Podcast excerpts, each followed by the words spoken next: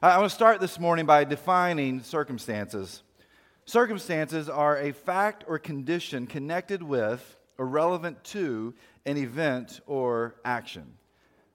Put it in layman's terms, circumstances are things in life that surround us. Circumstances surround our lives and they influence the decisions that we make. Now, there are a couple of different circumstances. There are the circumstances that we can control. I mean, we can control who we're going to date, who we're going to marry, what house we're going to rent, that we can control these things, what teams we're going to pull for. But then there are other circumstances in life that we cannot control. We can't control who our parents are. We can't control what our kids look like. We, we can't control the color of our hair or, of course, the lack thereof. We can't control those things. We can't control the rental prices in a place like Northern Virginia. We can't control that. We can't control how terrible DC teams are in playoff situations, right? we can't control these things. It's true. But let's take this a little deeper, all right? Because I think there's a theological question that this laying here too. And that question is Does God interact with our circumstances? So this morning when you got up, you were hungry, wanted some breakfast. And you knew that that bowl of fruit was the right choice, right? But Captain Crunch is calling you from the pantry. And what do you do? The fruit will wait till Monday. I'll eat the Captain Crunch today. Now, was that God working in your life to move you toward eating Captain Crunch? Or think about Friday afternoon. You drove home from work. It, was one of those evenings where you're dreading it because it's Friday. Everybody else is leaving at the exact same time. You know how long it normally takes. And you get in your car, but you hit every single light, and every single light is green. And you're like, maybe God is real. Because that doesn't ever happen. See, there are circumstances that happen in our life, the ones that we can control, the ones that we can't. And again, the question is is God influencing, is God interacting in our circumstances that we face? Today, we start a brand new series called Ruth Revealed. And in this series, we're going to talk about circumstances of life and how God interacts or doesn't interact and what that all looks like for us. If you're not familiar with the book of Ruth, it's in the Old Testament. It doesn't get a whole lot of love on Sunday mornings, but it's actually a very powerful book. And in fact, it's called a love story, uh, partly for two reasons. One, we have a love story between a man and a woman, and then we have this love story with God and humanity. And over the next four weeks, because there are how many chapters in Ruth? Four. So that means every week we're going to do one chapter, all right? So you can go ahead and read ahead and be ready for that. But, but I just want to let you know that there's so much in this, this short little book about our lives and about circumstances and about where God is in that. If you have a Bible, you can turn to Ruth chapter 1. If you don't have a Bible, there are Bibles in the seats in front of you. You can grab one of those. You can open it up. If you don't have a Bible at home, if you've lost it, your dog ate it, your kids tore it up, whatever, or you have a friend that needs a Bible, feel free to take that home with you for free. We're going to put it up here on the screens. You can follow along in your Journey Church app and take notes or take notes on your program. But we're going to be looking at Ruth chapter 1 this morning. Ruth 1 1. It says, In the days when the judges ruled, there was a famine in the land. We're going to stop there just for a moment. There's a lot of information in a few short words. The beginning point here, it says, In the days when the judges ruled. There was a time period between the end of Moses' life and before Saul was chosen to be king where they had judges that were ruling. Now, these actually were more military leaders. They were brought in to help in this time of crisis.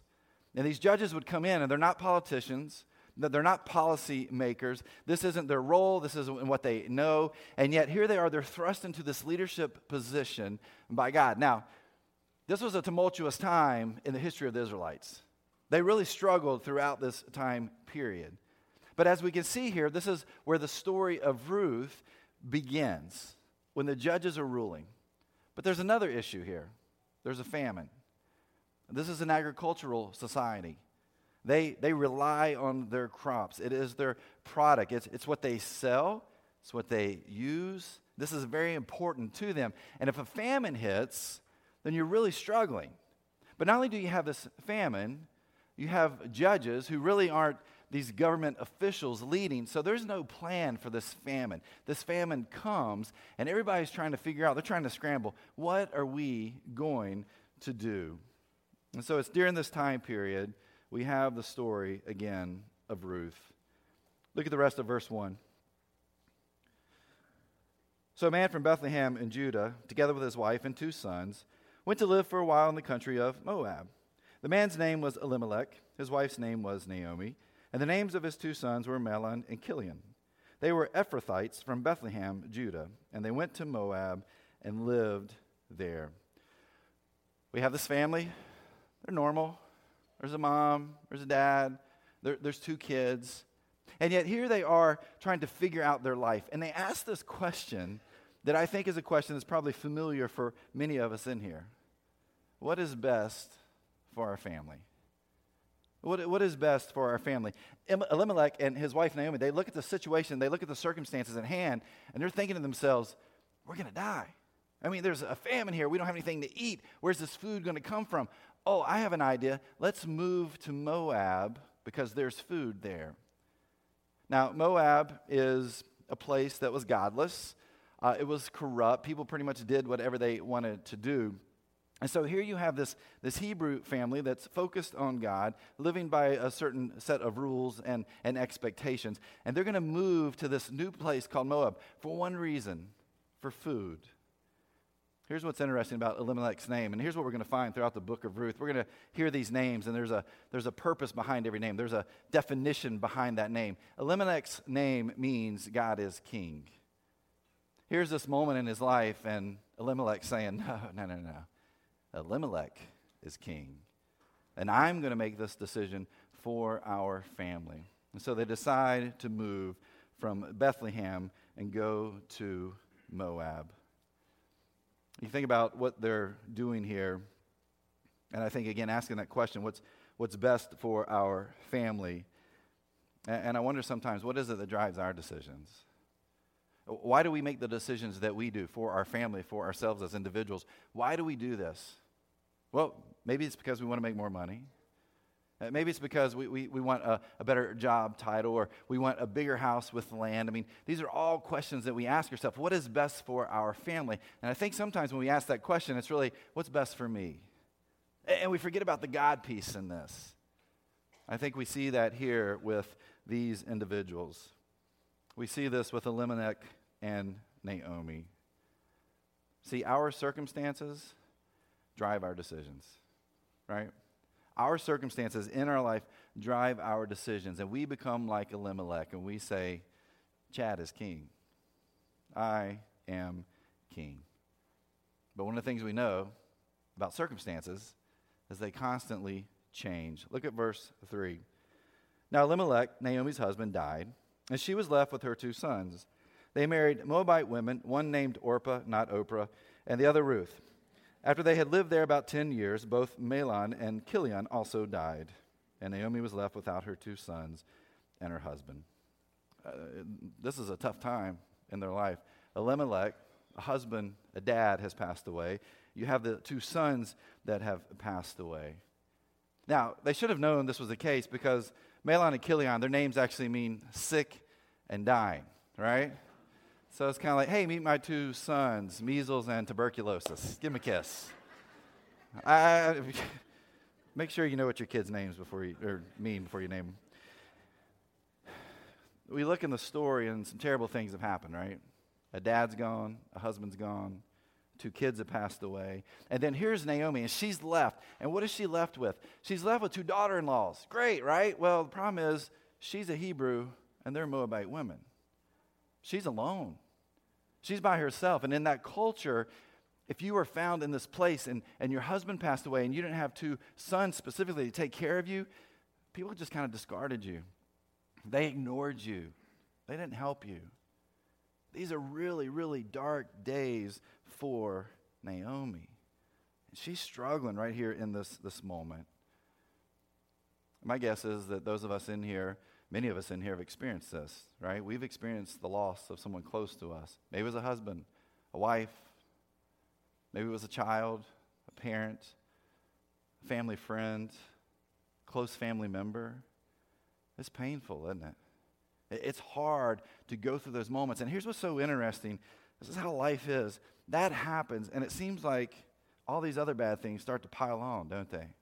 Here you are in the depths of despair, as Naomi is, and all of a sudden it's like all these other things start to pile on. It's like this burden gets heavier and heavier for us. I, I love the way that Shakespeare once wrote it. He said, When sorrows come, they come not single spies, but in battalions. It's true. When those sorrows come in our life, they don't come alone. There's these battalions that attack us. And Naomi is feeling that in her life. And so the question I think that she's asking herself right now in this moment is is this just bad luck? Is this life? Or is this God? Look at verse 6. When Naomi heard in Moab that the Lord had come to the aid of his people by providing food for them, she and her daughters in law prepared to return home from there. With her two daughters in law, she left the place where she had been living and set out on the road that would take them back to the land of Judah. Circumstances are changing again, aren't they? Uh, all of a sudden, she's heard that there's food back home, and, and so she's like, I, I want to get back home. I, I want to go where the food is. And so she gets her daughters in law together, and they pack up all their stuff, and they get ready to take this trip. What does Naomi see all of a sudden? She sees God at work, and she sees blessings back in Bethlehem. She's like, Man, I, I'm tired of living here. I can't stand to live here. This is a terrible place to live. Why would anybody want to live here? It sounds like many people who live here in this area, right? Maybe some of you here. Why would anybody want to live here? I can't wait to get out of here. And that's what it sounds like with Naomi. She's ready to pack up and she is ready to move. And so she does just that. Look at verse 8. Then Naomi said to her two daughters in law, Go back, each of you, to your mother's home. May the Lord show you kindness as you have shown kindness to your dead husbands and to me. May the Lord grant that each of you will find rest in the home of another husband. Then she kissed them goodbye, and they wept aloud and said to her, We will go back with you to your people. Stuff's packed. They're committed to this trip. They've already taken off. And what does Naomi do? She stops mid trip and is like, Oh, hold up a second. I remember what this was like for me. I left my family and my friends and my community to come to Moab and, and, now I know what the, the outcome is of this. And she looks at Orpah and Ruth and is like, ladies, I, I don't want you to experience this. I don't want you to experience the exact same things I, I did. Go back to your home. Go, go find a husband there. Live your life with the people that you know and that you are connected with. It sounds like this gift that she is giving Ruth and Orpah in this moment. But then these ladies say, Nope, we're going with you.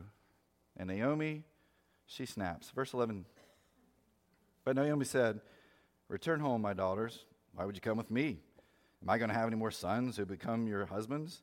Return home, my daughters. I am too old to have another husband. Even if I thought there was still hope for me, even if I had a husband tonight and then gave birth to sons, would you wait until they grew up? Would you remain unmarried for them?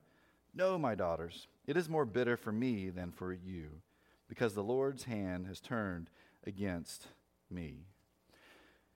You ever been around a pessimist? They're fun, aren't they? You can walk outside on a beautiful day and look up in the sky like, man, look, no clouds in the sky.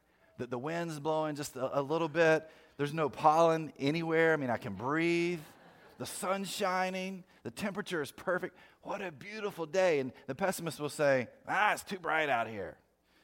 Or you go to the pessimist and you'll say, congratulations on that new job man, I, am so happy for you. This is something that you've been working for. This is something that you've wanted for such a long time. You put a lot of effort into this. I know it's going to be a pay raise, more responsibility. You got better hours. This is amazing for you. And the pessimist will look at you and say, yeah, but I just got one window in my office.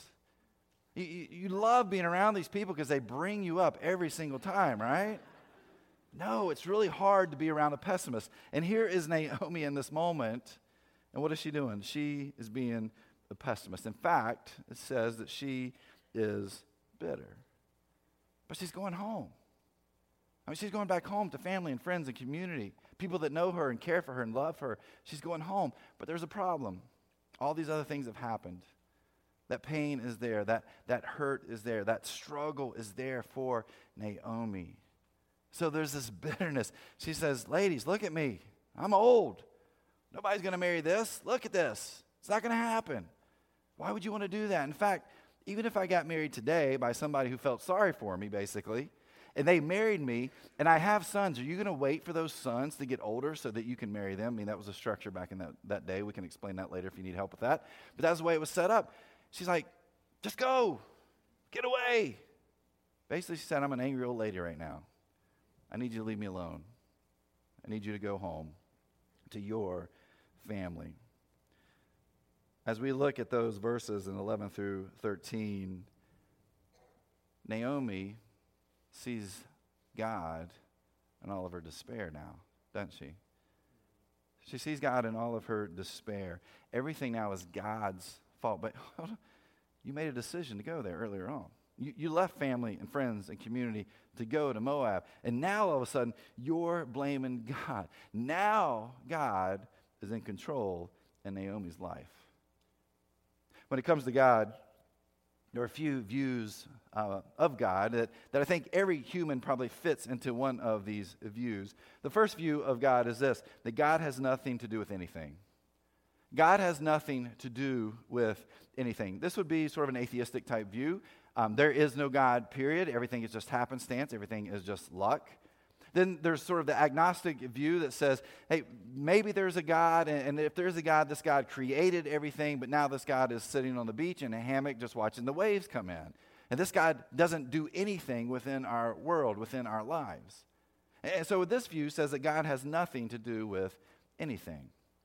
There's a second view that God is involved in everything that God is involved in everything, that everything that happens in our lives, God is manipulating and make, making happen every single day.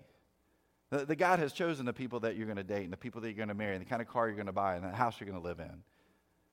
God chose you to come to church this morning, and, and God chose you to be late for church this morning. That this was all part of God's plan.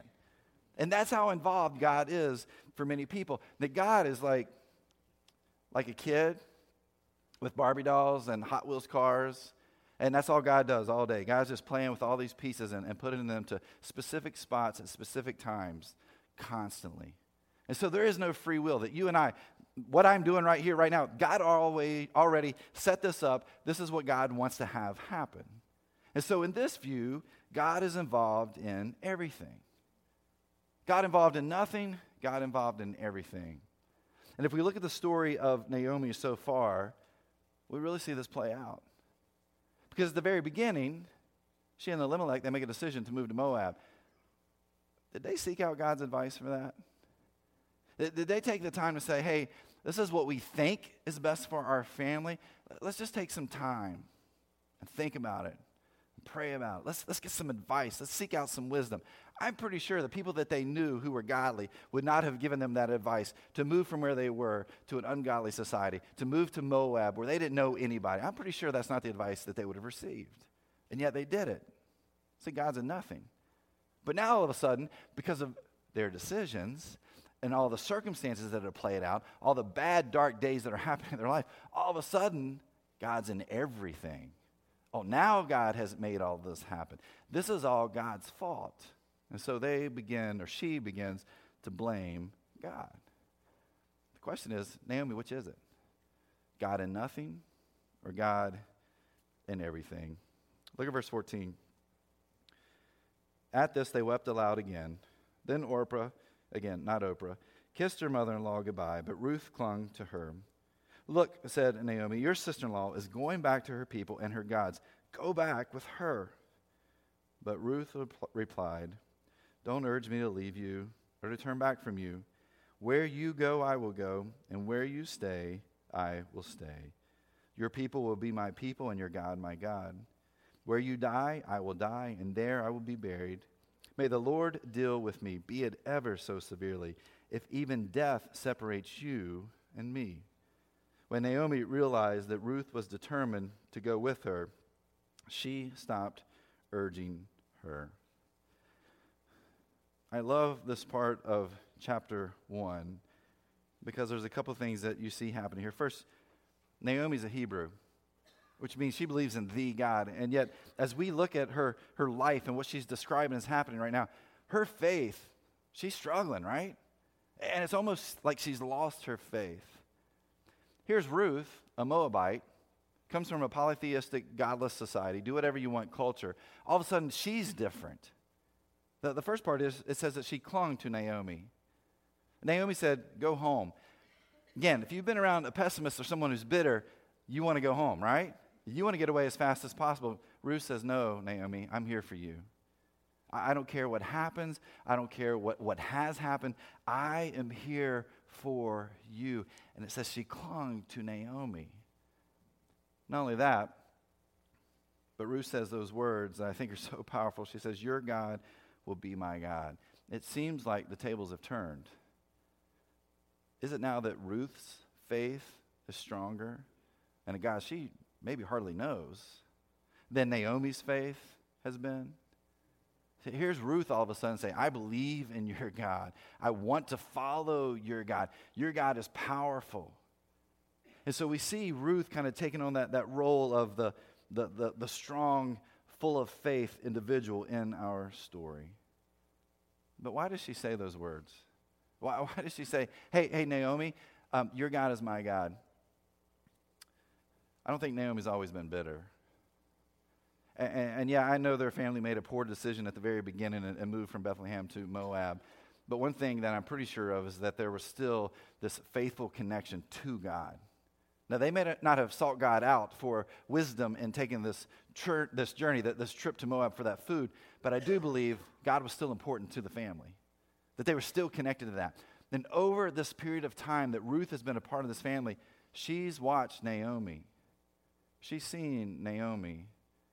And I'm guessing that she's probably watched the faith of Naomi.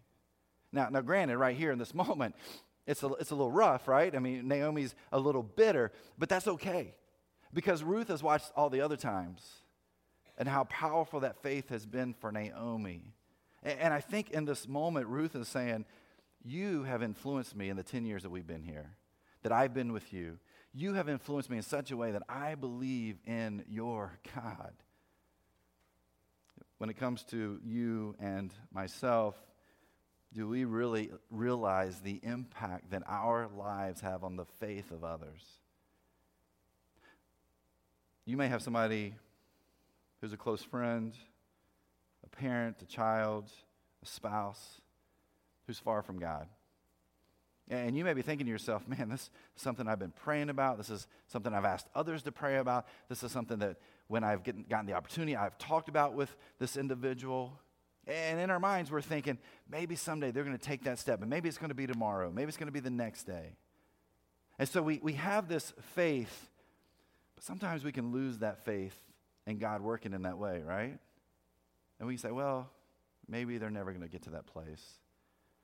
Here's what I would push us to think about our faith right now, our words and our actions, if we're a follower of Jesus, have the power to impact people's lives, not just for tomorrow or next week or next month. It could be decades later. It could be decades later that somebody comes back and says, Because of who you were, because of the person that you were, because of your faith in God, I am now a follower of Jesus. Sometimes we give up so easily on that because our time is short. We need things done immediately. But sometimes that's not the way that God works. It may take time. I think we see that in the story that, that Ruth, her faith has grown from watching and being around Naomi. Why else would she say, I'm going to cling to you? I'm not going to let you go. Your people are going to be my people. Your God's going to be my God. There's something there. And I think it comes from who Naomi was before, before this moment when she's bitter at God. But my question is for us, who in our life do we have that we're praying for, that we're hoping for, to follow Christ that's far from God, where our faith could impact them. Who is in our life that we need to be thinking about that maybe this isn't going to be the time? It's going to happen in the future. Maybe years or decades from now. More than likely, there's somebody in your life like that. I know that some of you in this room, if you're like me, you've seen that happen in someone's life, and maybe you actually are that person who said, I don't want anything to do with God, I'm not connected with God, but you watch somebody else's faith over time. And over the years, maybe over the decades, you finally said, you know what? I saw God in them. And I'm taking this step in my spiritual journey because of them.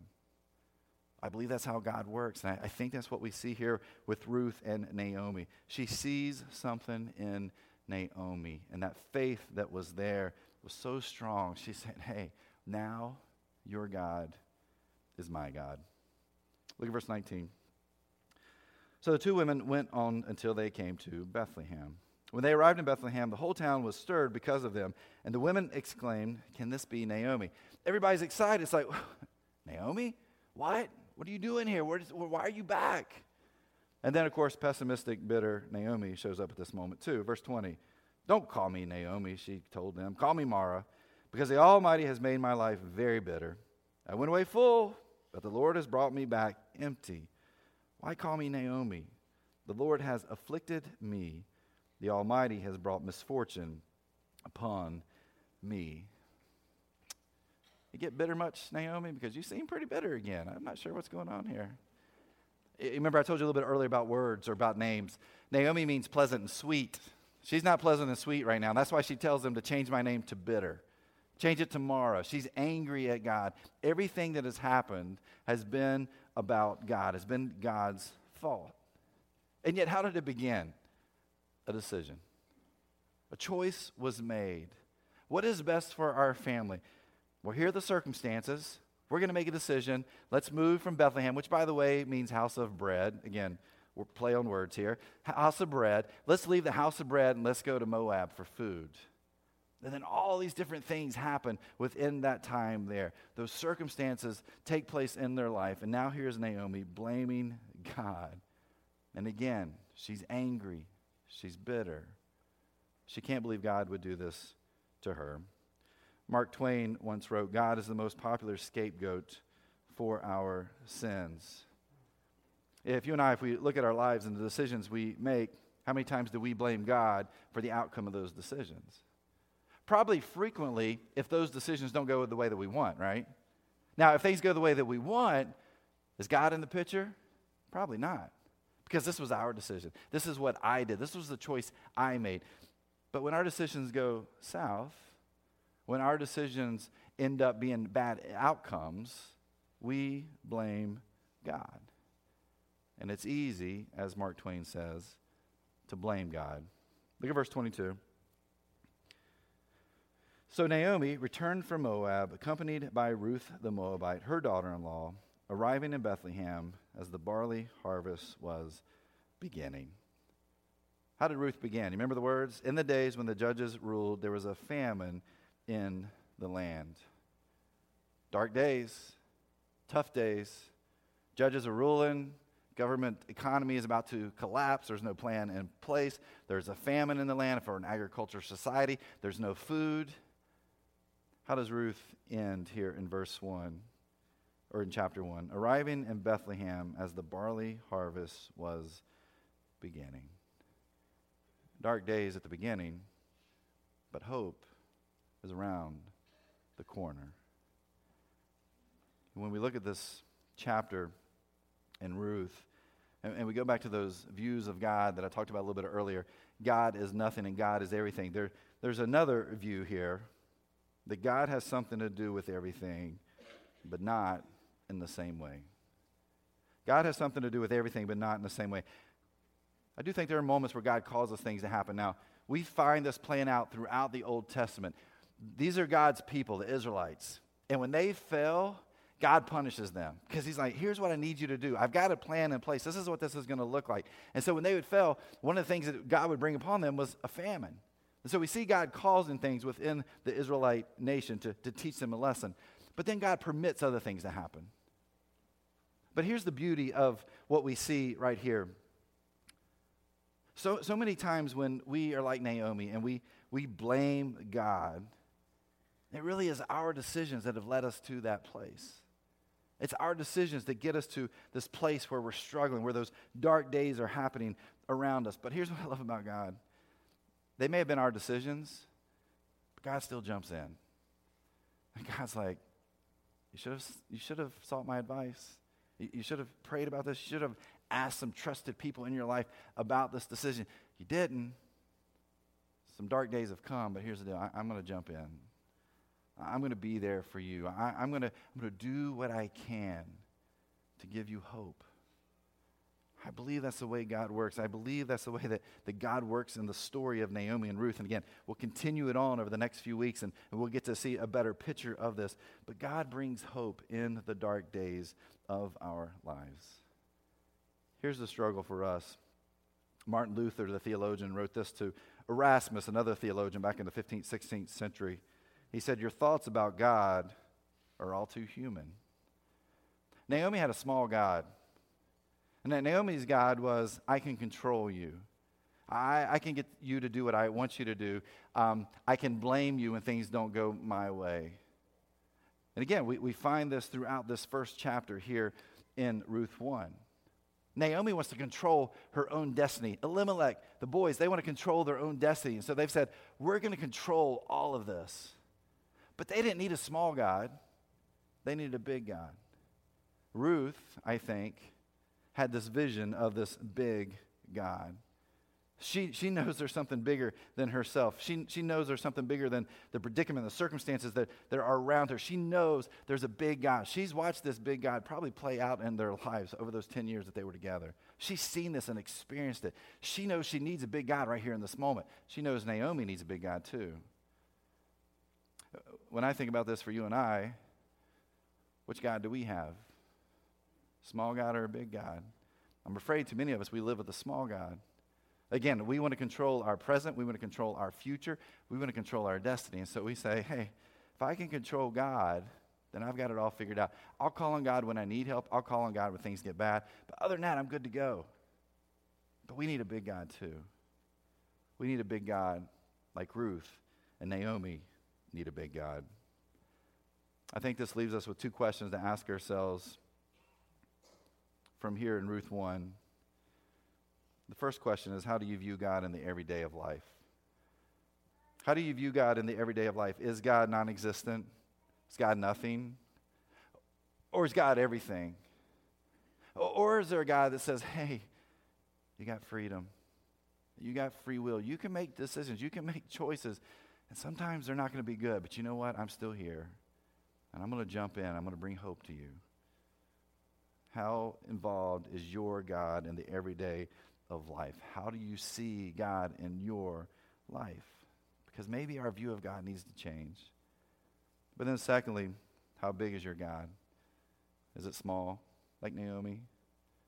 Is it big, like Ruth? Because here's what I know when God is, is bigger, He's bigger than my darkest times. He's bigger than my circumstances. God is, is bigger than my decisions. God is bigger than my life. And I think the same is true for you.